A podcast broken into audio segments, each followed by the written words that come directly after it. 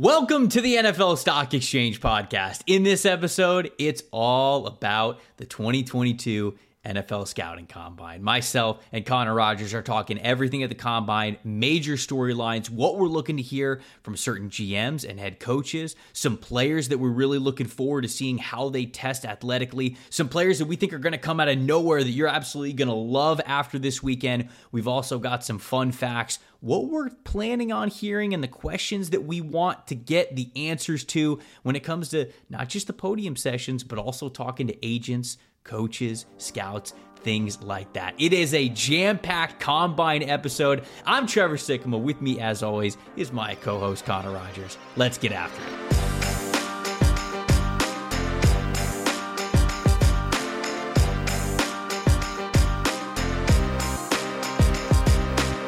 What's going on, everybody? Welcome to the opening bell of the NFL Stock Exchange podcast. I am Trevor Sikkema. That is Connor Rogers. Connor, it feels like it has been months, years even, yeah. since we have done a podcast together. I went on a little bit of a vacation. I went on a little bit of a cruise, and uh, you had to fill two episodes in my absence. You then got a little bit of a break right before the combine. I had to fill an episode. I had Jon Ledyard on yesterday's podcast on Monday, but now we are both back, and we had to be right, buddy, because it is combine week. Had to do it, had to be back for it, but glad to see you back safe and sound in the co host seat, my friend. Glad to see you, man. I've been excited for us to do a show together again. It feels like it has been a long time. And I mean, what you learn is as you get older, like us, is you can sneak in a little trip between Super Bowl and Combine. like for so many years, I really only ever go on vacation in in June. That's the right. sweet spot of like right. there's no football, there's no draft prep. And yeah, I was away for I was in Arizona for like three days, so it's not like it was that nuts. Um, but man, yeah, we, we pulled it off, and now I, we promise everyone we're all business. But dude, you went on a cruise. It's true. I I, I, I mean, just give me at least the favorite stop before we dive right back into the football. Here. No, cruise is great, and you mentioned it's so weird, kind of going on vacation at this point in the calendar. You can't I've fully ne- step away. I've it's never hard. done. I've never done that before, yeah. but like I had to. I had to buy a little bit of Wi-Fi on the cruise because yeah. I'm just sit, sitting here itching, thinking I'm missing like NFL draft news the whole time. But uh, went to Cozumel and Costa Maya in Mexico. Cozumel is so great. I had actually gone to Cancun for a wedding of a friend of mine's uh, about six, seven months ago. So that was my first time in that area. And so Cozumel, obviously, is the island right across from where Cancun is. And Cozumel was fantastic, man. I loved it. Got to go snorkeling, did a little bit of uh, off roading on some buggies, oh, nice. if you will. So we got to do that a little bit. And I, I love I love. Have you ever been to Cozumel yourself? I have. Uh, I went once and I almost got left in Cozumel. That's my only. You almost uh, got left. I almost got left in Cozumel. So like what you, do you mean y'all? what do you mean you almost was, got left? I was on a cruise and this was years ago, many years ago, and I was really uh, really dumb, not just just normal dumb. And me and my buddy went out like we were on a we were on the cruise and uh, we had like you know a ton of his family was there, but me and him were old enough to to go out and have our own fun and we get to Cozumel, and it's I mean you were just there. Like you pull up, it's a port. There's shops, right. and then if you like make it past the shops, there's there's places to drink, and it's like okay, cool. Like uh, like tequila's new and fun. Like drinking at the bar, drinking Dos Equis, drinking tequila, and before you know it, the ship horn is going off, and I am not out of the bar seat yet. And it's not like you just step out of the bar and you're on the boat. It's like you step out of the bar and you got to get back to the boat, and the boat horn is just going bonkers. And, like we didn't have like there was no this is when like the Wi-Fi's everywhere days. Like this, I didn't even have a smartphone oh at this time. Oh my gosh! So this isn't like like I swear when we got back on the boat and literally step on the boat and like in 30 seconds it was it was unanchored and pulling away. His parents were just like, "Are you are you kidding me?" like so yeah, so you I have one one day said, in Cozumel. You said they let they they trusted you a little bit. Maybe they maybe they shouldn't have trusted you that much. Yeah. So I, I need like a Cozumel redemption. Like I need to go back one time and redeem myself as an adult. Uh, so yeah, my one time you had a really good time in Cozumel. It sounds like you had an adult time in Cozumel uh, yeah, my one time in Cozumel, I almost spent more more than three hours or six hours or whatever it was there. Almost got left there. You uh, do. So yeah, it was really that gave me like a little PTSD when you brought it up. Is the, the boat horn? you do. Yeah. You need a you need a Cozumel redemption trip. Maybe the two of I us do. can can do Yeah. a cruise. or something. Maybe Yes. we, maybe we got to do a live pod. We'll do a live pod in Cozumel, Cozumel, for the the, people. Yep. And it was oh my god. I, cruise cruise Yeah. horns in the background going off, telling us to wrap it up. Maybe that'll actually get us to uh to go uh, uh, with the the time schedule that we need to, even though we always go over. So um, all right, well, I'm I'm glad that you didn't get left because if you did, maybe we wouldn't do be doing this podcast here. And this episode's going to be a lot of fun, guys. It is Combine Week, as I said, and what Connor and I are going to do here on this podcast is we're going to go through the major storylines that we have for the Combine so far. When you're listening to this podcast on Tuesday, whether it's in the morning before the podium sessions, maybe during the podium sessions in the afternoon, or maybe in the evening as things are really getting underway in Indianapolis, there's going to be so many big storylines, whether it's questions that GMs and coaches are getting answered or or who we're trying to see in which drills or you know who we're going to talk to while we're in Indianapolis all of this stuff. So much goes into what makes combine week absolutely fantastic. So we're going to break down a lot of our top storylines some players the, like the players that we're watching the closest when it comes to the drills and the podium sessions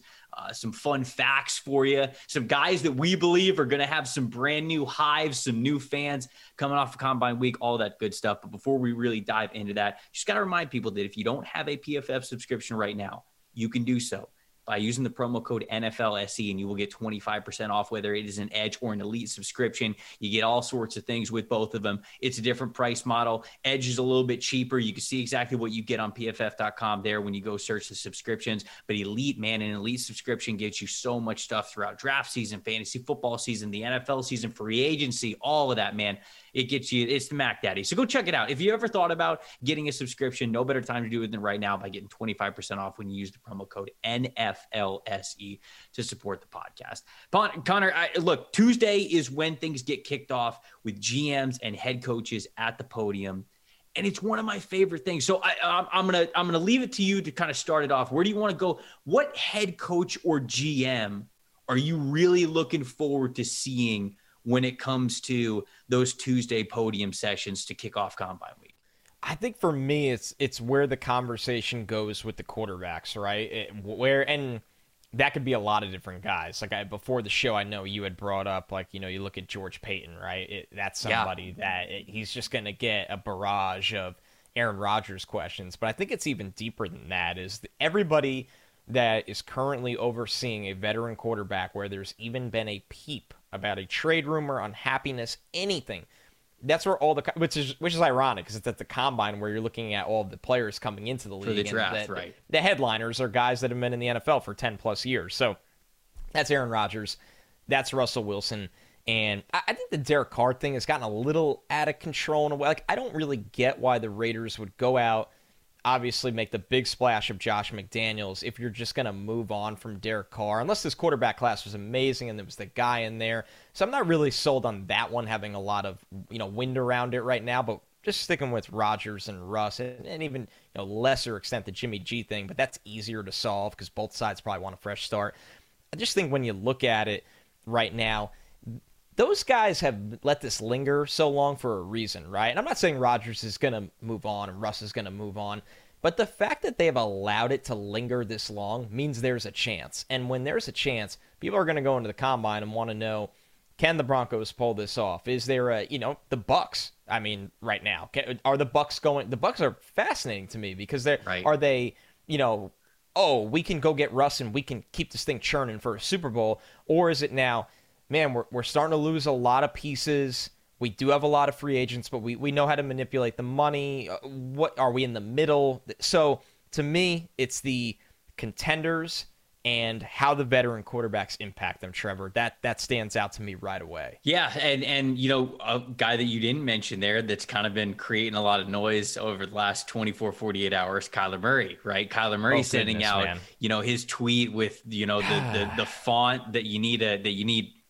bifocals to just Oh. to, to just read it, it right? Horrible thing to see when you wake up after a weekend of partying and you're just like, I have I to feel so bad for you. I feel this. so bad for you that you partied so much in Arizona that you couldn't read Kyler Murray's uh asking for eight billion dollars Yeah. after playing like absolute you know what in the playoffs. So, yeah. So, so you know the Cardinals, Cliff Kingsbury, Steve Keim, they're going to have questions to answer. A couple oh, of yeah. other guys, you know, George Paton. You mentioned him. George Paton is the very first man at the podium.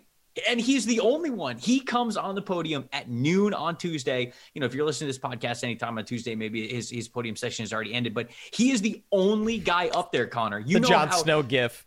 Uh, yeah, yes, yes. Basically, that's how that's what it's going to be. It's going to be exactly that Jon Snow gif where he's just pulling out his sword in the Battle of the Bastards and just taking on an entire army because there's no relief. There's no other podium sessions going on, and he's the very first guy that's who's going to be out there. You know, it's going to be a ton of Aaron Rodgers questions. I'm really looking forward to hearing from Matt Eberflus as well. Really liked his mm, podium session when he was at his press conference, getting introduced as the Bears head coach, and he he talked a lot about his philosophy and you know the intelligence of football players that he's looking for, the effort. But something that also really stood out to me is both him and Ryan Poles, the new general manager, they continued to use the word fast. Now, fast and physical; these are adjectives that all good GMs and head coaches use to describe a football team that they want, but they use the word fast even more than I've heard in the past. And so I think that this is going to be a team that's really going to emphasize speed.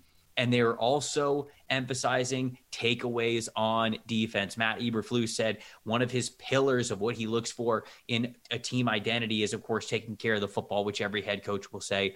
But he emphasized so much in that press conference how important takeaways are. So guys with ball skills, guys with speed, obviously that's going to mean a lot for Matt Eberflus. And then uh, I would say the other guy that I'm really looking forward to hearing is Kwesi Adofo-Mensah, the new general manager no for the Minnesota Vikings. You highlighted him a bunch when we were going through our ideal head coach GM candidates for a lot of these teams and you know his philosophy I'm looking to hear more from him on what he is trying to build you know he talked a lot about in his press conference Bill Walsh taking so much away from Bill Walsh and his books and the things that he said and um, I don't know if you Connor or anybody out there has, has read the book The Score Takes Care of Itself by Bill Walsh but I read that a couple of years ago and it's it's a book that is filled with reminders that Walsh said that I just stuck with my process. And not everybody loved it. Not everybody thought it was the best way to do things. Some players I brought on the roster, you wouldn't typically see on a roster, but I believed in what I saw and my process towards it. And obviously,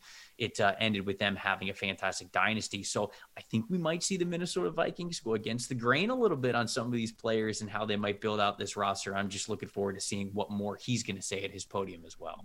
I think it's a great call because guys like that, this is when the process is kind of fun for them because for the first time in their life, they are the individual that has to answer for everything. But right now, you don't have to answer really for a lot. I'm sure people will ask him about Kirk Cousins, but it sounds like there's a direction there with, you know, uh, O'Connell that they're going to, you know, obviously move forward with Cousins and see how that goes. And uh, with Adofo-Mensah, you can ask, hey, what what things did you? He was a part of a turnaround for the Cleveland Browns that we had not seen in over a decade. So I think for that right along, you look at it and go, how did you build that ground attack? How did you build the foundation of an offensive line? How, how do you scout? You trap. You're part of the crew that helped get. You know, you look at somebody like a Nick Chubb necessarily, or or, or even just what you were a part of in the middle rounds. What are you looking for? Do you value athleticism? How do analytics factor into that versus production? So I think it's great to see how guys at the podium, while they're not going to give away all the secret sauce, at the end of the day, they're going to give you an idea of how they want to build the team and what holes they see within the team. And for a Vikings team that has drafted – traditionally solid compared to the rest of the league under Spielman. It is interesting for a team to be entering a new regime, despite them really they didn't blown drafts. Yes, they blew a few picks here, and it was time for a new change of scenery. Is this a roster that you feel? With a couple tweaks, you can get over the hump, or is this a roster that you look at a two-year, three-year window and you really need to lay a new ground floor no matter what the quarterback situation is. And I think he'll be transparent in that process. Yeah, no, I agree. Uh, the podiums are huge is a lot of fun to get to talk to these GMs and these head coaches because we we spend a lot of time speculating, but we get to actually ask them questions and sometimes they answer them honestly, sometimes they avoid the answers, yeah. but I do think that you get a lot of hints there. Another area where you get hints in Indianapolis are the questions that you get to ask that aren't on TV, that aren't at the podium. Oh yeah. Behind the combine curtain is what I'm calling this next section of what we are talking about here on this podcast because – you and I have spoke before, so much of what goes into the importance of Indianapolis are the conversations that happen between GMs, between coaches, between media members, between media members and front office members that happen when you get to be in person in Indianapolis. So, Connor, what is something that you are kind of looking forward to, or something that you're going to keep your ears perked up for when it comes to those conversations behind the curtain at the combine? I mean, just getting out to Indy Trevor is so valuable for so many reasons that go into this process. And for me, it's it's getting FaceTime with people that this might be the only time of the year that I truly get to see them and sit down with them. And these are people that are involved with the interview process. These are people that are involved with the medical process, and they'll tell you, you know, this guy that all. Then they love saying it like this: this guy that all of you people in the media love having as a top 50 pick.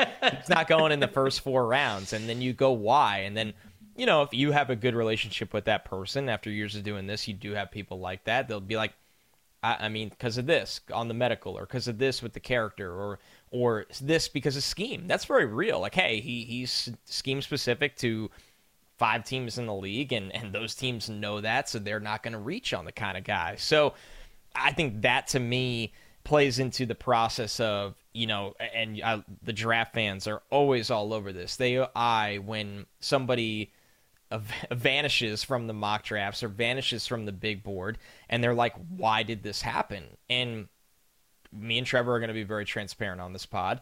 The answer is if whoever you're asking that is not tweeting back to you in the public is it's something you're not you're not supposed to technically know. It's not supposed to be made public info and that could be a really bad medical that can be a really bad interview process that could be a really bad you know background fit culture thing whatever it may be. But that's your answer more often than not. If there's a guy that you've seen in the first round the entire year, and then after the combine, he's getting no first round love, he's not getting much second round buzz. Unfortunately, and this is a crappy part of the, the business, something went wrong that you did not see on the television, that you did not see in football games. And it's going to answer your question. So that to me, Trevor, is a is a big one. Guys falling from the mock drafts for no reason, right? Yeah, there is yeah. a reason. There is always a reason. I think uh, the second. That, oh, go ahead. Well, I was just going to say, I think the biggest example for that is Kayvon Thibodeaux, right? I mean, we we've we've talked about Bingo. this before on this podcast, and Kayvon Thibodeaux was the unanimous number one overall prospect, and you know, I kind of certainly when Aidan Hutchinson started playing really, really well, Heisman caliber season that he had, you know, you have some offensive linemen who started to play really well. The big three, Evan Neal, Ike Ekwonu, Charles Cross, right? When those guys start playing well, okay, now maybe they're in the conversation for number one overall. And what started as like a, hey, you know, maybe it's not Kayvon Thibodeaux, no matter what at number one. These other guys are also pretty good. But now we're seeing Kayvon Thibodeaux like firmly not number one. Like there's a lot of mock drafts yep. who just don't have him at number one. There's some mock drafts that don't have him in the top three. And so that I don't think came out of nowhere. And I am really interested in the conversations that I'm going to have with some of the people in the know to be like, okay, what's, what's going deal? on? What's, what's the deal on? with Kayvon? Right? Yeah, I mean, like, I want to know. And some people, you know, look, he had the interview that came out where he talked about wanting to make as much money as possible and being kind of flashy in that regard. I don't. That's really, not enough. I don't really yeah. care about that. You know what I'm saying? No. And and, it, and, if I go to Indianapolis and if that's the worst that I hear about Kayvon Thibodeaux, I'm going to be like, all right, you guys are out of your mind. This guy's still going top three at worst. He's something like that. Like I just that can't be it it's got to be something else. So that's those are the things that we're going to try to have those conversations, able to relay things back with you, what we can here on this podcast, and kind of give you guys a little bit of insight into what might be happening. Because um, I don't know if he was the first person to ever say this, but he was the first person that I ever heard say this. Daniel Jeremiah. He says that big boards they're done with your eyes mock drafts they're done with your ears right mm-hmm. mock drafts are always what you are hearing what you think the league is going to do what you're hearing from all your sources everywhere big boards that's where you use your scouting eye to really figure that out so we're at the part of the year where mock drafts are going to start to become exclusively just what you think is going to happen, not just what you believe should happen. And you're going to have to differentiate between those two, as we will here on this podcast. What's the other one? I didn't mean to cut you off, but what's another no, one? No, I'm glad you did because you and I love KT. So we're kind of sitting He's here great, like man. almost bothered by this. I mean, this is one, this is a player that is a stock exchange consensus number one edge pass rusher and, you know, could end up our number one players, each of us. So it's, it's fascinating and it's a headliner at this combine. The second one for me is I am very excited to watch the, and they're just doing their job, so good for them. the agent hype war begin on this quarterback class. Oh We are- yeah. I Oh mean, yeah. right now there is no quarterback that is a consensus top 10 pick. It is you could see Kenny Pickett in there, you could see Malik Willis there, you could see Matt Corral in there, you could see no one in there. And now you have the NFL bubble, media, agents, teams, trainers, the whole thing, the whole thing, Trevor. They're all going to be at Indy. They're all going to be. T- all right. I mean, put in context right here. A couple years ago, I won't give the specific year. I don't want people playing the guessing game. I I was in Indy and I had an agent come up to me, and this is back in the stick to football days, and he said to me, "Hey man, like, you guys are too low on so and so, like my guy so and so," and it was a quarterback client he had. And I was like, oh, really? I was like, you know, I, I thought I liked the guy like more than most people. and he's like, yeah, he's going in the top 50. And I was like, oh, all right, then good for him, whatever. And, you know, the uh, people associated with him were all saying that. And guy goes undrafted.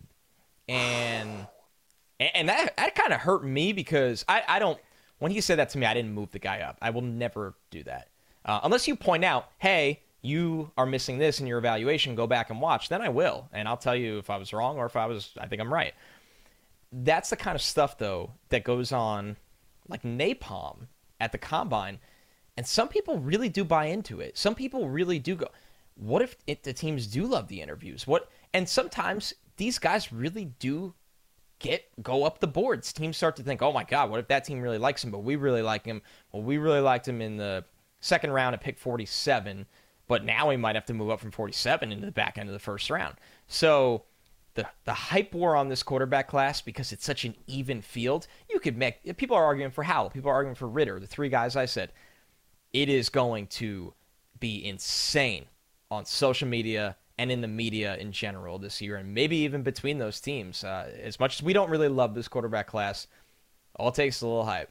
Yep. No, I mean you're totally right. You're totally right, man. We've got five or six quarterbacks in this class that all have some sort of claim or believe they have some sort of claim to the QB1 throne. And I think that you're right. You're going to see a lot of quarterbacks doing a lot of public interviews, trying to make the best face. You're going to oh, see Oh, a lot of agents working very hard to make sure that their guys getting the best pub. And man, we felt a little bit of that in Mobile, right? A lot of when of that. everybody was talking about Malik Willis and everybody Yeah. was like, "Oh, Malik Willis, what a fantastic week!" And I'm like, "Are we watching the same event? Are you guys seeing something different?" Because I, again, I, I don't mean to repeat myself because I know everybody who listens to this podcast heard it, but Malik Willis was fine. Like I think that Malik Willis might have been the best of the bunch, but not this like, oh, Malik, he's for sure. I mean, for sure, first rounder. This the Steelers are going to trade up for him from 20. They're going to trade into the top 10 for him to make sure they go get their guy. I'm like, man, y'all are y'all are taking this way too far. And I think that it only gets multiplied when you get to Indianapolis as one of the last quote unquote last occasions where you get a lot of people who have a lot of influence, a lot of power, and a lot of sway on social media with the, what the fans think, everything like that. And yeah, I think that you're you're definitely going to see some of those takes like that. We are going to do our best to make sure that we sift through it, not from not only just from what we hear, but also reacting to what other people are hearing as well. So we're going to try to bring you guys the truth, if you will, when it comes to our post Indianapolis Yeah. podcast. the, the last thing on that too is even the the craziest part of all of it is all these teams that want to trade out of the top 10 they'll ignite the flame because they'll try to trick teams sure. that they Yeah. got to jump the commanders that they got to jump the broncos that they got uh, like they're trying to scare the steelers of the world they're trying to scare the new orleans saints of the world that might like a quarterback or might not you're going to hear so much and this isn't judgmental at all but local media will run with that kind of the the trade Right. kind of and there's Right. nothing wrong with that at all but it's just it's the reality that some is real a lot is fake and that's why this this is the best time of year i mean honestly It's I mean it's when the imagination runs wild for sure. All right, so let's move on. Next next little section, next little category of this here podcast preview and combine. Things that don't really matter, but people believe they do. So what it sounds like some, a jeopardy category It, it does. It does. It sounds like it does. It sounds like I'm reading the card and you've got to guess it here. So, Connor, what are some things at the combine that don't really matter that a lot of people think do matter? Man, offensive tackle arm length. And here's the thing it will matter to some teams a mm-hmm. lot. and it can matter on cough, film. cough. Carolina Panthers. Cough. There you go. if a guy has short arms and he has limitations in pass protection because of his arm length, then that's okay. But just because a guy has short arms does not mean he has limitations in pass protection. And I think a lot of teams learned this the hard way last year with Rashawn Slater. Mm-hmm. And there's more examples than Rashawn Slater. I'm just using the most recent one, especially after the rookie season he had. But when did you watch Rashawn Slater on film and go, oh, those short arms? He's, Never. getting, he's getting beat a lot. I Never. just, I think you're going to hear there's going to be a tackle in this class, and I'm not sure who it is yet. There's going to be a tackle in this class that, that doesn't meet the old threshold. And, you know, usually you're looking in that 33 inch kind of range and, you know, go above or under. And there's going to be someone, and everybody's going to go, oh, that's it. He's playing guard. And I think that's a poor process. I think if you said, well, on film, I did see that affect him a lot, maybe this is why he has to play guard. But I, I just think people should be very cautious with, with tackle arm length. And if you didn't learn that last year, and I'm talking to NFL teams, not people in the media, because they are the ones that have these old school scales uh, that are that are just dated right now, and it's it's it's got to be better. Here's one that I, I think I think some people care a lot about this, and it just truly doesn't matter at all. I like this one when I saw it. Literally anything quarterbacks do this week. I, I I don't care. I don't care. I don't care what their 40 time is. I don't care what their three their their three cone is. I don't even care if they throw, right? A big a big splash in the news on Monday of this week was that Matt Corral was not going to throw at the combine.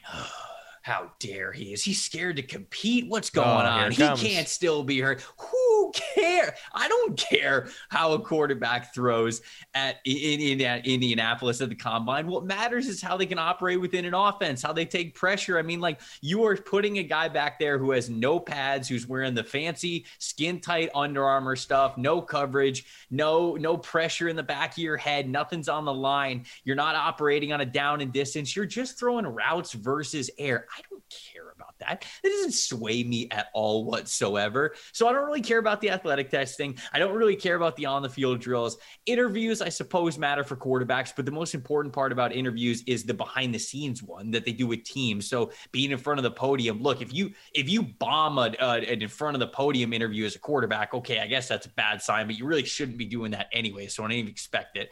I suppose the only thing I care about with quarterbacks at the combine or how big Kenny Pickett's hands are, because that's about all the. Do you have catastrophically small hands? That's really all I care about. I guess some of the measurements, obviously, like what height Kyler Murray was, but I mean, like, let's face it, people. Kyler Murray was short. We knew that before the combine. We knew that after the combine. And so, you know, that really wasn't that big of a surprise. Did you want to get it confirmed? Yes, I guess some of the measurables are important for quarterbacks. But outside of that, man, the athletic testing, the on the field drills, I don't, I, I, truly couldn't care about it any less. And uh, honestly, if any quarterback doesn't want to throw at the combine, that's totally fine to me. I love that one. I just think that everybody's always looking for something from quarterbacks in a sense of entertainment, and it's gotten a little out of control. And That's a good way to put it. it's an entertainment business, and quarterbacks throwing is fun. Like I, I remember last year when you know Fields had his pro day, Zach Wilson had his pro day, Trevor Lawrence, and you know I had the TV on in the office, and my eyes are glued to it, and it is exciting. But when you step away from it, ninety-five percent of it doesn't do anything for them, right? If you, you could see them make that rollout throw and, and fire it 60 yards down the field, that is physically impressive. And there are moments in your NFL career where you can do that. But overall, Trevor, the quarterbacks, it's just you're you're just not getting as much from this event for them, Right. and, and I'm with you. And the last thing I had on here that I- I think we're getting better at as a whole is running back 40 times. It is it can help you, but be careful with it hurting you. And, and that is because so many good running backs or adequate running backs are running four sixes, are running four sixes plus. Like Arian Foster ran a four six eight, James Conner ran a four six five. You know, when you look at it, uh, Devin Singletary ran a four six six. Like I know um, Josh Jacobs ran in the four sixes. Like running backs just because James Robinson ran a 4.64, just because a running back runs in the 4.6s doesn't really deserve that kind of reaction because you should be evaluating their short area. Look at the three cone, look at the shuttle, look at you know that 10 yard, things like that. Because realistically, running backs are not getting outside and having to run 60, 50, 40, 30 yards in a straight line. And if they get that opportunity, then hey, better buy your offensive line and your receivers a pretty good Christmas gift for giving you that kind of blocking. It's about the short area quickness. The league is moving so much more towards a wide zone. Do you have the short area burst to get to your lane, put your foot in the ground, and cut into that lane and have the contact balance to make something happen in the second level of the field? It's because the term running back, people think, oh, is he going to run fast? But man, it's. If I was a running back, honestly, I would not advise to run at the NFL Combine. Just do it at your pro day; it'll help. And I just think people, God, they it's it's just become it just doesn't really matter. If I'm being honest, it really doesn't matter. I think certainly for certain running backs, I would I would I would totally agree with yes. you. There there are some that, and we'll we'll actually get to a couple in in a minute that that I'll get to for this specific class, but some of them you want to see if you can like check the box, if you will. But I think that people people often have a misconception that like again, like you mentioned, four six isn't checking the box. And yeah. you might like think that's slow, but at the same time, like you got to look at style of play. You got to look at the offense that they might be in. And like Size. Said, there, there is not a lot of opportunities where they're going to be able to quote unquote hit the home runs for you. That just doesn't happen a lot in the NFL. And if it does, you're probably picking this guy in the first round, or at least the NFL is going to pick him in the first round. I guess we could have the, the debate about value a different day, but I do think that that home run aspect of playing running back is a little bit overrated. Do, would you like it? Yes, but yeah, I wouldn't totally knock a guy as a to- as a running back if he can't run fast. So I do think that I, I yeah I I don't think that it's nothing like it doesn't matter, but it's yep. certainly not viewed the way that it needs to, at least from my vantage point. So I definitely would agree with you there. Now, if they go out and you run like a four six six and your short area t- drills suck, stinks. Right, right. You have legitimate right. issues. That's yes. the point. I think yes. the forty as a singular drill, there's a lot of ways to make up for it and still be a really productive runner at the next level. And this kind of goes back to the conversation of why drafting first round running backs they need to be a freak show, the Christian McCaffreys of mm-hmm. the world, and there's just not a lot of those guys. And in this running back class, there's not going to be those kinds of guys, in, right. at least in the testing. Let's talk about three players whose testing we are looking forward to the most, that we're keeping our eyes on, if you will. Maybe maybe not like the best, and I want to put it like who do we think is going to have the best overall combine. I, I'm I'm talking about when this guy comes up to run a certain drill or whatever, or, or tests his athleticism one way or the other, which guys do we have under the microscope? Who are three players that you're watching the most or the closest this week? I think for me, it starts with Sauce Gardner because he is truly somebody that has had so much to gain since the season started, and he's taken all of it. He's like, yes, this is mine. Like, as soon as Derek Stingley got hurt, the door was wide open for him to continue to compete and play in big football games. And he did. He played against Alabama in the college football playoff. He played well he's gonna have the size in terms of length, right? He's got that long, lanky kind of build. He loves to tackle. He loves to come downhill. He loves to play physical and coverage. All he needs to do at the combine, in my opinion, is be an adequate tester, right? Show that you have decent recovery kind of speed and be an adequate tester because the film is so good. The technique is there, the physicality is there, the mindset is there that and this is kind of the theme of my three players is just don't bomb. Just don't bomb. If you're just average, you are not moving anywhere on boards because you've been that good on film, that good in pads. And I think and I think I put this in because I've seen concern around Sauce, and I don't have that concern. I think he's going to go in and, and be completely fine at this event. I, I think he should. I, I don't really. I'm not, I'm not really too worried about Sauce Gardner, but I do think it's important, right? Because when it you is. look at the style of play that he has, being a man coverage guy, being in press, having to flip his hips, having to really accelerate fast, get into some good recovery speed and some long speed with guys to carry him. up the sideline or over the middle or whatever it is in man coverage. Like he needs that. He has to check that box but I'm not too worried about it. So I'm with you there. My first guy, running back 40s, I said are overrated. Cornerback 40s are not. Definitely, definitely not. You got to be able to run as a quarterback, as a cornerback. Uh, my first guy, it's probably who a lot of people believe that it's going to be. Uh, it's Drake London, the wide receiver from USC. This is my wide receiver one when we were going over the wide receiver episode. Man, I love Drake London. I think he's fantastic, and I think all eyes in the scouting world are going to be on Drake London when he lines up to do the 40 yard dash because there are some people, shoot, Jon Ledyard, when we were having this conversation on the podcast yesterday, Jon thinks that that London's gonna run like high four sixes, maybe four sevens, dude. And like really, I I, mean, I, I do not see that with Drake London. I told him he's gonna run. right. I, I don't I don't know. I hope if he's he testing runs. in four sevens. He is not running. No, if he I mean if he's if he's running if he's running drills preparing for the combine and he's anywhere near the four sevens, he I mean he's not gonna run. We're not gonna see him run. But I I think Drake London's going to be like a high four fives guy. I really do. Like I think he's going to be a, a four five eight. Wide I was going to say four five eight. And you know what? That's great. That's fine. I can check that box and I can move on and I can be happy with his tape. Now, if he does end up running like high four sixes or something like that, I got to rethink just how much I value this player. But as of right now, yes, a lot of his tape is him making contested catches and not separating a ton. But I think that some of that, I don't want to say is by design because it's not like they're just like throwing him at defensive backs, but well, he's not over the do that. he's not over the middle nearly as much as he was early on in his career. There are a handful of snaps, you know, early on when he was a freshman, sophomore, where they manufactured stuff to get the ball in his hands quick and let him get some stuff after the catch. And I think that he was decent at that. And I don't think Kedon Slovis has the best arm. So when when Drake London gets to go vertical, when he runs those nine routes up the sideline, I don't think Kedon Slovis is really leading him a ton. And I don't think Drake London thinks that's going to be the case anyway. So I don't really see him breaking away or, or, or running as fast as he can. I just think there's more in the tank for him. And if there's not, I got to reevaluate how good I think he could be. But as of right now, I think he's going to be a four fives guy, high four fives guy.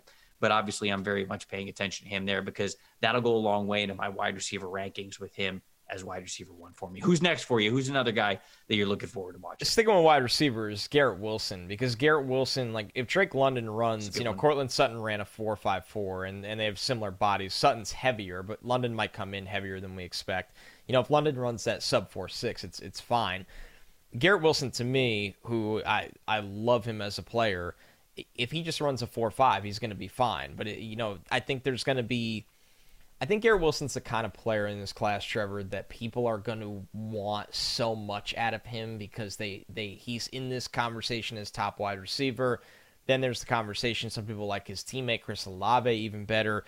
I think the way Wilson wins translates so well to the NFL that I am not putting a ton into his combine. Once again, it's kind of like the Sauce situation. Just don't bomb the combine. Mm. But I think the people that are going into this and wanting him to be a sub 4 4 wide receiver at that size, and he's not the biggest guy, but he's also not really small, are going to be a little disappointed. Once again, Garrett Wilson I see is that Calvin Ridley clone where the measurables and the testing is never going to jump off the charts, but there's so much polish and there's so much ability in terms of ball skills and wiggle and physicality after the catch that he's going to do his best work in pads. And and he wouldn't be a guy it wouldn't surprise me if he is one of those guys that says I'll do most of my stuff at the pro day because I just need adequate numbers. I have first round tape. Sure. No that makes sense. I mean that's I would love for Garrett Wilson to just not bomb his combine. I'm totally with you. I think that's a great way to put it. Check all the boxes we think you're going to check. You don't have to look like a superhuman athlete. Your tape shows that you could play really, really well. I had Calvin Ridley as my wide receiver one when he was coming out. So yeah, you, you know, you've certainly got a lot of really great receivers who don't have to test really well when you are as polished as Garrett Wilson. So I agree with you there. Uh, I'm pushing back on your your running back 40 thing a little bit here with my second guy but it's your RB1. It's Kyren Williams. And he's a player who I don't think he needs to run fast. He is good and enough without putting up a He good time So- in the 40, right? He has good enough tape out there. You like what he's been able to put out with the ball in his hand. You love what he's like as a blocker. You like the soft hands. You love the mentality. Notre Dame speaks incredibly highly of him. But if he happens to run a little bit faster than we think he's going Mm, to, Hello. then all of a sudden we go, okay, this guy's got the juice. You love so much more of what else you have here. And all of a sudden he goes from maybe like a fringe mid day two kind of a guy to it's like you might see some teams say, screw it, give me Kyren Williams near the top of the second round. I don't care. Like he gives you so much that you're really happy about. Cause I think that's where he, I think he's like a mid to late day two pick right now. But if he runs faster than we think he's going to run, which I don't know. Do you think he's running in the four sixes? What do you think the Kyren Williams is going to do? I, I really don't know. Uh, yeah, I would see him run exactly a four six. Honestly. So I- I mean, if he if he's running anything in the four fives, I'm like, great. hell yeah, baby, let's do it. Let's draft him a lot higher. Remember on the running back episode that I said that I might rather have rather have Kyren Williams basically where you're going to get him than any other running back in this class. That gets even more true if he's able to run a little bit faster. So I already think his tape is fine. If he runs four sixes, even high four sixes, fine. Like I'm, I I don't care. It's not like I'm dropping him from that. But my boy runs a little bit faster than we think. Then we're cooking. We're cooking here, and the scouting report needs to get updated a little bit. Man, I hope so. I think the running backs are so fascinating to watch. My my top three guys, Breece Hall, Kyren, and Spiller, I, I don't think they're combine heroes at all. And I think it's mm-hmm. just one of those things where you're going to rely on the tape. And, you know, I know you really liked Allgeier a lot. I had him at RB4, and I, I think mm-hmm. he's a straight line speedster. I think this is going to help him a lot. So I do. I agree. Kyren, you're right. If he, it's he. Everybody set the bar so low for a straight line speed that he has a good chance to actually impress people. Yeah, right. That's, you're right. Sticking with my really ridiculous, uh, boring theme of like just don't bomb the combine. Three for me is Trey McBride here that I wanted to talk about. I, I think McBride is not going to uh, run extremely well. Where once again, if you're a mid tier tester, that's enough for you because on film you are so good at the catch point. You can win the ball when covered. You are an adequate inline blocker. You are strong after the catch, ball skills, uh, an all around threat a guy that you can scheme open from the tight end position as we're seeing the league use those tight end slip screens, you know, dump offs or, or crossers and everything short, possession kind of guy. So McBride, I think, you know, it's interesting to me. I think this tight end class has a lot of volatility in it where, you know, if one of the athletes comes in and tests really well, is everybody going to jump on that bandwagon? And when I say athletes, I mean the guys that are true pass catching types. You know, you look at uh, Dulcich from UCLA. You look at Isaiah Likely. I know some people do like him as a blocker, but let's be real. With that body type, he's a pass catching first type of player. So if, if those guys come in and, and just look like great athletes at tight end, does everybody put it out of their minds all the dirty work that guys like McBride and Rucker and even Wydermyer have done over the years getting better on the line of scrimmage as blockers? That's kind of my beware with tight end testing. They just got to be adequate. I know I keep using that word over and over again, but it's so vital in this situation. Uh, you don't, you're not going to get the Kyle Pitts of the world all the time. Sure. Right. No, I'm, t- I'm, I'm with you, man. I, I want McBride to perform well. I think he's going to solidify tight end one cl- status in this class, even though he's not going to be an all world athlete. And look, I guess he's not going to be tight end one for everybody. I'm starting to see that a little bit more and more. Yeah. Like people are just going for more flashy, shiny He guys who are going to be a little bit higher in the uh, pass catching category. But I, I think I'm going to end up with McBride at number one, unless he Yeah. truly bombs the combine, which I don't think that he's going to. I don't think he's going to. So I, I love his all around game too much for him to really be unseated as tight end one. I think. Who are you closing out with? Uh, yeah, last guy for me, Florida cornerback Kaiir Elam. You know, we talk a lot about corners. You mentioned Sauce. We talked Derek Stingley. You know, Trent McDuffie, uh, Andrew Booth. Right, like so many corners that I think have the chance to be high impact first round guys. And Kaiir Elam, I think he started out as a for sure first round guy with those way too early mock drafts back in like September and August and things like that. But I think that his name has just kind of been left by some guys that have been a little bit more flashy than him. But look, man, This is a six foot two, 195 pound corner who gives you the length, the size, the physicality, the mentality to play man coverage. Got a lot of experience in press as well. You can tell that he's clearly comfortable and confident in that role. We know that teams are always coveting that because when you have a lot of guys who can play press man coverage, it allows you to play single high on the back end. You can get more versatile with how you use your safety. You've got an extra guy to play either as an over the middle defender or against the slot or helping the box linebackers, right, with that safety position. But it starts with you've got to have the corners to be able to deploy that kind of a coverage. So Kaiir Elam, I think, does a lot of things really well but does he for sure have that straight line speed? I'm really looking forward to seeing that. Can he run in the four fours? Because if he runs oh, the four fours, great for him. All of a sudden, like even high four four, like I'm talking like if he just goes four four eight, four four nine, like even right, right below four four five, that is some serious money for him. I think that if that happens, he goes from not just a, a, a fringe first to second round prospect. I think he will be a first round prospect if he is able to run that kind of a time because you like a lot of the rest of his game and what he is able to bring. So he he's the uh, he's the last guy that I'm kind of really looking forward to there. I really like his game because you look at the premium that's been placed on the corners in this class. Like if you want Stingley, Sauce, and McDuffie, you got to use a top 15 pick, and then you get into this. You know, you have McCreary, you have Booth, you have Kyler Gordon, who's going to test really well at the combine. Mm-hmm. Uh, but he'd be a huge riser from this. And then there's the forgotten man in Kaiir Elam that is so physical and just, you know, loves to get his hands on people, He's got the size profile where if he just runs well, like you said, Trevor, you're looking in the second round, you're going, man, I don't have to pay the premium, but I'm getting a guy that has shown flashes that he can be as good as those guys in the first round. I would buy in on that just because that program did not end the year well. Do not take that out on Kaiir Elam because full transparency, I came out of my summer watch and I thought Ky- Kaiir Elam had the best film I watched all summer. And obviously Sauce did things to surpass him.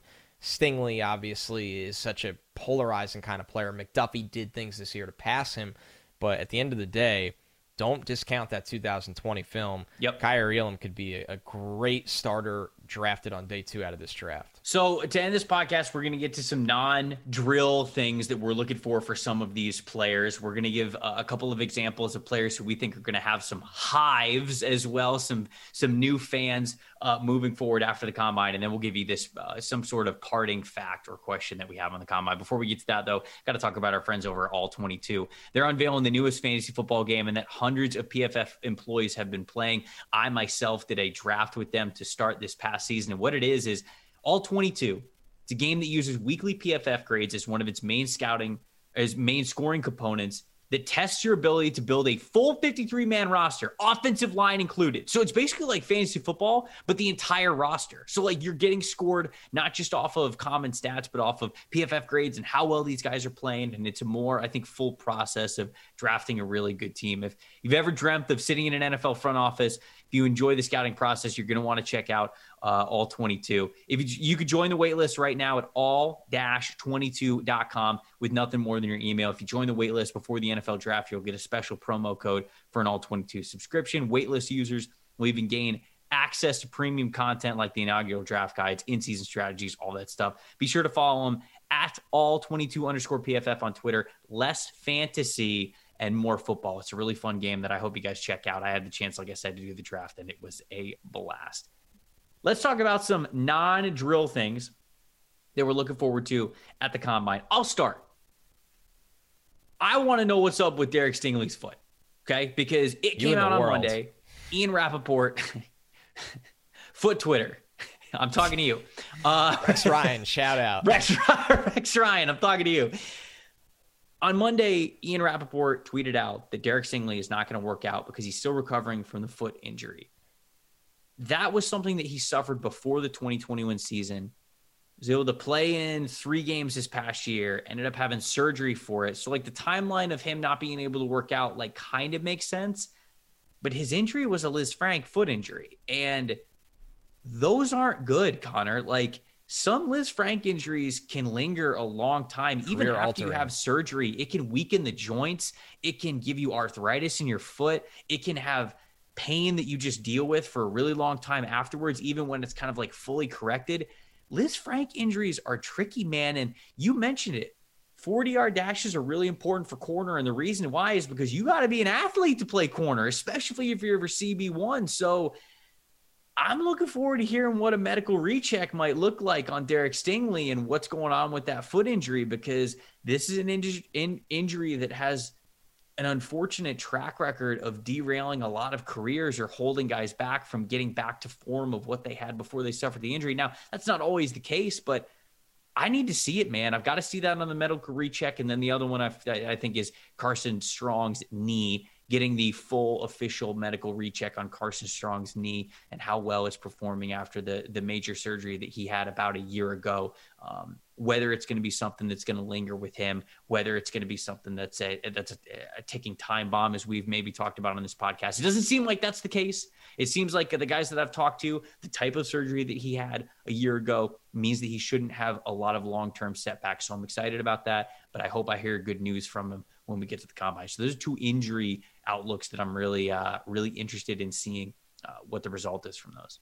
The Lisfranc thing scares me because not good, man. It's a foot injury that has a history of being long term, in not Stingley specifically, but in terms of impacting players.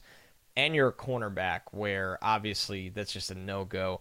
You know, whenever I think of Lisfranc, and here's some bias here, but I remember Santonio Holmes had a Lisfranc injury in 2012. He was 28 years old, and that was it.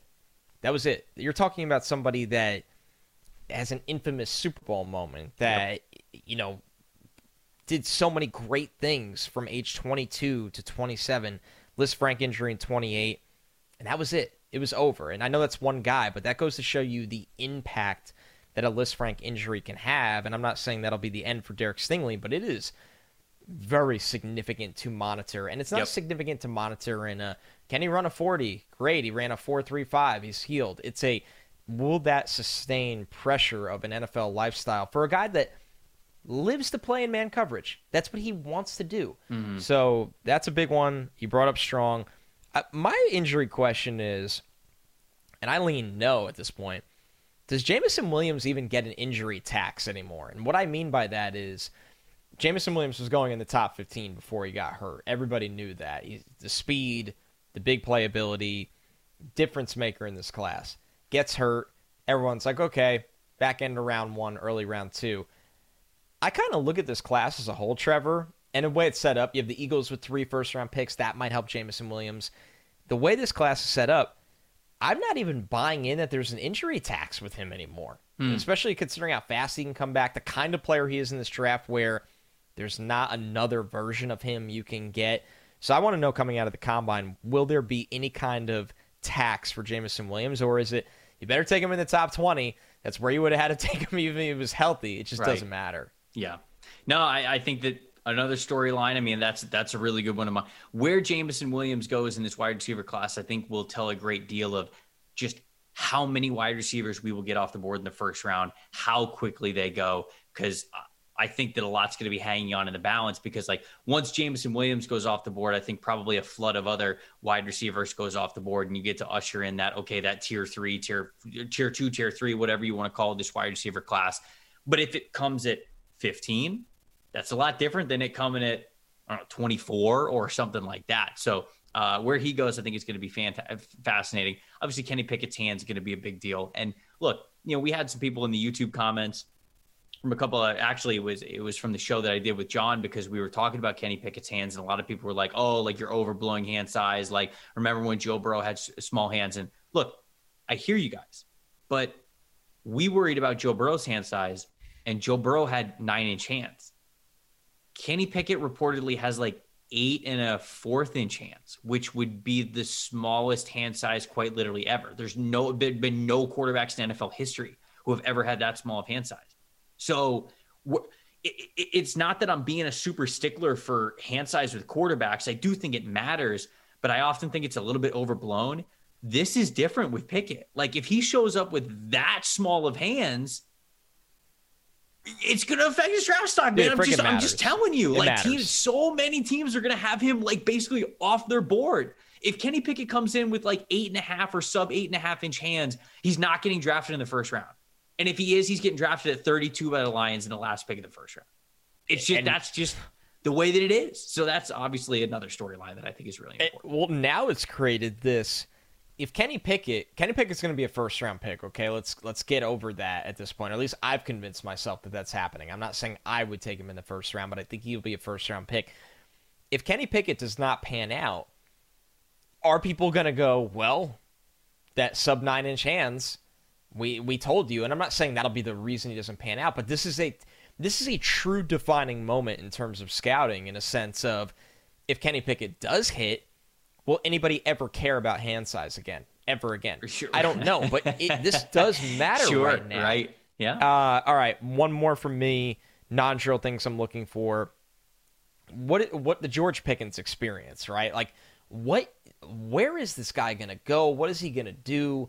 And, the drills do matter, obviously, for George Pickens a lot. But I want to know what it's going to be like for the teams to sit down with George Pickens and go, Sure. "Man, Yeah. we know you've been banged up, and we're not going to hold that against you." But when when you're on and we watch your film, we see you punishing guys as a blocker. We see you winning down the field at your size. We see you finding the football for spectacular catchability. Why were you not a focal point of Georgia's offense? And we just we're not holding that against you. We want to know was there an identity and you were just like I'm a team player. I want to win a natty. I'll do whatever I have to do. I don't have to be the dude. Quarterback limitations, whatever you want to say. But the George Pickens experience to me is, and I think you said this when we did wide receivers, but if you take George Pickens' best, you know, three plays and put them up against anybody in the class, it holds a, it's it's right there with mm-hmm. anyone. But why wasn't besides injuries? yep. Why wasn't he a megastar? And maybe you say, hey, you left early. Is part of that because you know there's more meat on the bone for you at the NFL level in an NFL system with an NFL quarterback. Right. So George Pickens to me, man, I am fascinated to see how high can he go? Are these things he can answer? And I want to ask teams. I want to ask offensive coordinators. I want to ask guys, man, what like what did you come away with with your George Pickens interview and Yeah. medicals, of course, for him as well. hmm No, I think that that's it's paramount. I think we're gonna we will learn a lot. For as much as I like George Pickens, obviously, as I had him at wide receiver too when we were doing our wide receiver rankings here um, a couple a couple weeks ago. We're gonna figure out what the NFL I think actually thinks about George Pickens this weekend because I Oh, yeah. I think that he's not going to be a topic that's brushed over. I think a lot of people are going to be wanting to talk about him. I think he's going to test well, and with that, I think we're going to have a lot of answers of okay, is this guy does he does he have first round potential or is it like no NFL's not touching him for some reason until day two? That we'll get to figure out at the combine.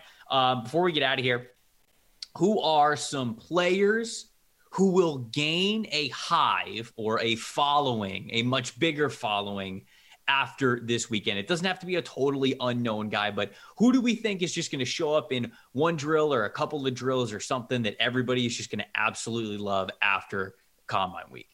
All right, so I got one super under the radar, one, you know, mid tier, the diehard draft fans will know him, and then one everybody knows. So I'll start Okay. with the, the obvious. Treylon Burks to me, I love him. Wide receiver one. I see so many people thinking he is slow. I don't know why. He ran away from Alabama's oh, defense. he makes Oh, dude. big plays down the field. This guy might run a slow. four three. This guy might run a four three. I think depending how he shaped his body, and he's a weight room mammoth. He's always been that way at Arkansas. I think he, depending if he comes in at 223, I know he played around 230, 225. If he comes in at 223, he's going to be 6'2 plus. I, I think he's going to run really well, Trevor, and I think people are going to have the not maybe DK moment, but the closest thing to that DK moment where they're like, "Oh my God, what have we been missing with this freak show? Right. How good could it be have been at a bigger, even a bigger program? Obviously, elevated Arkansas." So I'll start with Treylon Burks. Uh, welcome aboard, everyone. Treylon Burks, wide receiver one. Let's have some fun. Uh, you want to just run through the other two and yeah, then I'll run through my three? Yeah, at running back Jerome Ford, I, I talked about how 40s don't This matter, but if you are looking for a home run hitter, right, your number two or number three running back, your change of pace guy, there's not a lot of that in this class, and I think Jerome Ford does offer breakaway speed. As much as you know, I did the whole 40 thing. You do talk about breakaway speed or the lack thereof in scouting reports, and Jerome Ford does not lack breakaway speed. He has that home run gear. I think this is a great chance for him to show it off. He's shown it off on film a lot. You know, obviously transferred from Alabama to Cincinnati, had a really good year. Now he gets to go to the combine track and, and show everybody, hey, I am a little unique in this running back class. The last one for me, the Senior Bowl crowd knows him, but now the world will know him. Joshua Williams, obviously not a D1 player. Love uh, it. Love it. I know we didn't have an HBCU player drafted last year. That trend is is not going to remain this year for yeah, sure. How 100%. high can Joshua Williams go? I've talked to people that have gotten to see him work out since the Senior Bowl, and they're like, "Man, this guy next to all the the D1 Power Five top program guys does not look out of place. He looks just as good or better. He is an athlete. He is long, fast, quick. Joshua Williams, man, go get your money, have yourself a combine, show everyone that you're real. I think I would love to see him sneak into day two. I would love it. I uh, man, I he's somebody who remember I highlighted after day one of the Senior yes. Bowl. Man, I was impressed. I was really impressed with the confidence that he was able to play with and the athleticism he was able to show from the jump of the Senior Bowl. So I think that's a great shout out there. Okay, my first guy, Kyler Gordon the cornerback from Washington. I think he's often thought of as the other corner opposite Trent McDuffie, but Kyler Gordon's really good, man. I think that a lot of people are looking at this cornerback class and they see Sauce and Stingley and McDuffie and, and like I said, like Kaiir Elam and Andrew Booth and so many guys at the top of this cornerback class that I think they probably say to themselves, okay, if Trent McDuffie is a top 15 pick at corner, there's no way that another corner from Washington is going to be a first round corner, right? Because it, because if that was the case, I would have heard about Washington. I'm telling you, Kyler Gordon could very well be another first round pick here oh, from yeah. Washington. And I think that he's going to put on a show athletically at the combine. You see so much explosiveness from him. Now, sometimes I think he's a tick behind, right? I think you, when you watch his tape, you go, okay, he's more reactionary than he is anticipatory right now. But He's got the athleticism to where if his prediction on where the ball's going and where the wide receivers breaking, if that film work gets better with him, he has the tools to be a true shutdown corner. I really do believe that. He's going to put on a show athletically. And I think that a lot of people are going to talk about this dude as a bona fide first rounder after this week. My next guy, Brandon Smith from Penn State. Now, I didn't love Brandon Smith's tape. I think he's more athlete than anything else right now. But this is a former five star player who came into Penn State and he continued this Penn State trend of having some workout warrior, just freakish athletic traits. Apparently, he ran a 4.38 in high school. We know that Penn State only makes you more athletic with their strength and conditioning program. And so I think that this is an inside linebacker who, when he tests through the roof, which I think is going to be possible for him, you're going to see start to see a lot of people in a linebacker class that's very I, I'm uncertain feels like the wrong word just not set right? There's there, there's a lot of guys that i think people kind of like but there's nobody who's like fully set in tiers of where these linebackers are. People are going to start to be like holy cow look at brandon smith. If i got to take a chance on any of these guys on day two i'm going to take a chance on him. I'm going to bet on his coverage ability. I'm going to bet on his speed. I'm going to bet on his size all that kinds of stuff. So i think when he has a couple of blazing athletic tests, he's going to definitely rise up the board. And another guy, Alec Pierce, the wide receiver from Cincinnati. I was a little disappointed in Alec Pierce at the Senior Bowl. I thought he would stand out a little bit better. You know, when you look at Bruce Feldman's freak list, he says on there that Alec Pierce has an 11 foot broad jump and a 40 inch vertical jump. That would be nuts.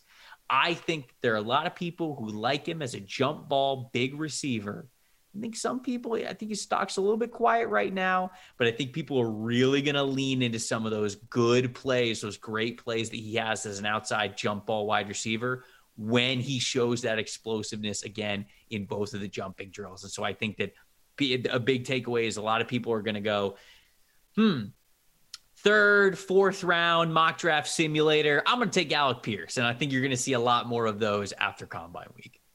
Man, uh, SEO cheat code. Just compare Alec Pierce to Cooper Kupp. Don't. not gonna do it. I'm not gonna do it. I'm but just not gonna do it. Will. yeah, so, somebody will. And you know what? Your reward is some fantastic SEO points. As Connor said, enjoy the clicks, my friends. All right, final thing, parting takeaway. My parting takeaway. Uh, I'm stealing uh, some some shine from your guy Treylon Burks. Please. Uh, I I read this a couple of weeks ago the man might show up with 11 inch hands, which, if you go to mock draftable and you sort wide receivers, 11 inch hands would be the tied for the biggest hand size of any wide receiver since 1999. So I think right now, I think Bruce Feldman had Treylon Burks at having like 10 and, and, and, and, what is it? Three quarters. Three, yep, quarters, three quarters, I think is what it was, inch hands. But hey, look, if he gets the if he gets the Brandon Allen hand masseuse in there and he gets to stretch those bad boys out a little bit, maybe we can get to 11. Maybe we could tie the record. But dude, outside of him just being big, strong, and fast, those dude, that dude's got some mitts to him. And I thought that that was a good parting takeaway here. If you're Kenny Pickett, how much do you pay for three quarters of Treylon Burks' hands?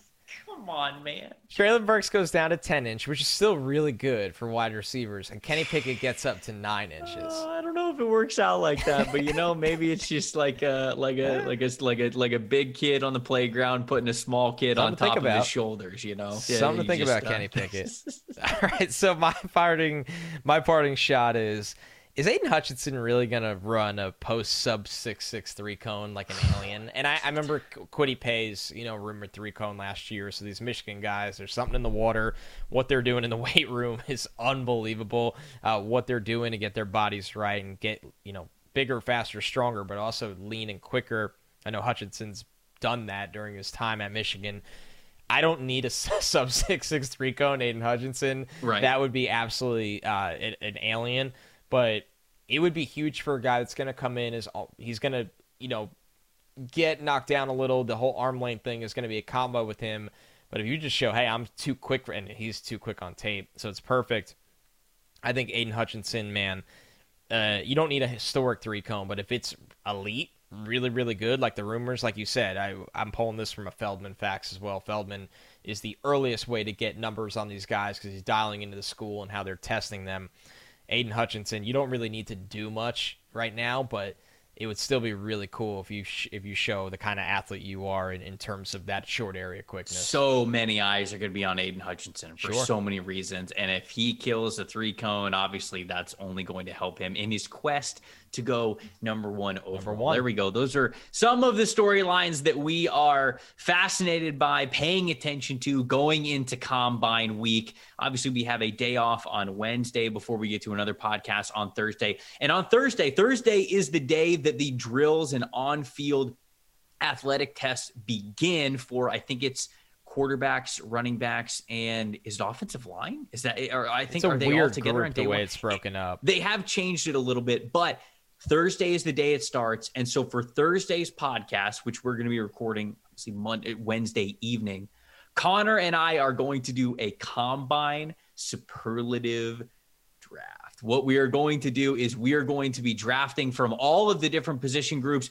who we believe is going to draft the or who's going to run the fastest 40, jump the highest, bench the most, have the best three cone, all of that. We're going to be doing that for every single position, and we're going to make a game out of it too. What we're going to do is we're going to be, of course, trying to choose who's going to perform best in the position. We'll score it. If we end up picking the guy who's literally the best of their group, we're going to get three points. If we just pick better than uh, than the other person, we're going to get one point. So obviously, we're going to keep scoring. You know, maybe we'll put something on the line, right? Yeah. We, we got to have a friendly wager to it as well. So we'll be doing that. We'd love to hear from you guys as well. That's going to be a fantastic show. It's going to give us a chance to cover the combine and who we think is going to be the top performers in all of those categories at every single position. That is coming Thursday. We've got so much combine news to cover. Until then, Connor J. Rogers on Twitter, at Tampa Bay Trey on Twitter. Follow us. We're going to be covering it wall to wall from Tuesday to Sunday. Make sure you check it out. We will see you guys on Thursday.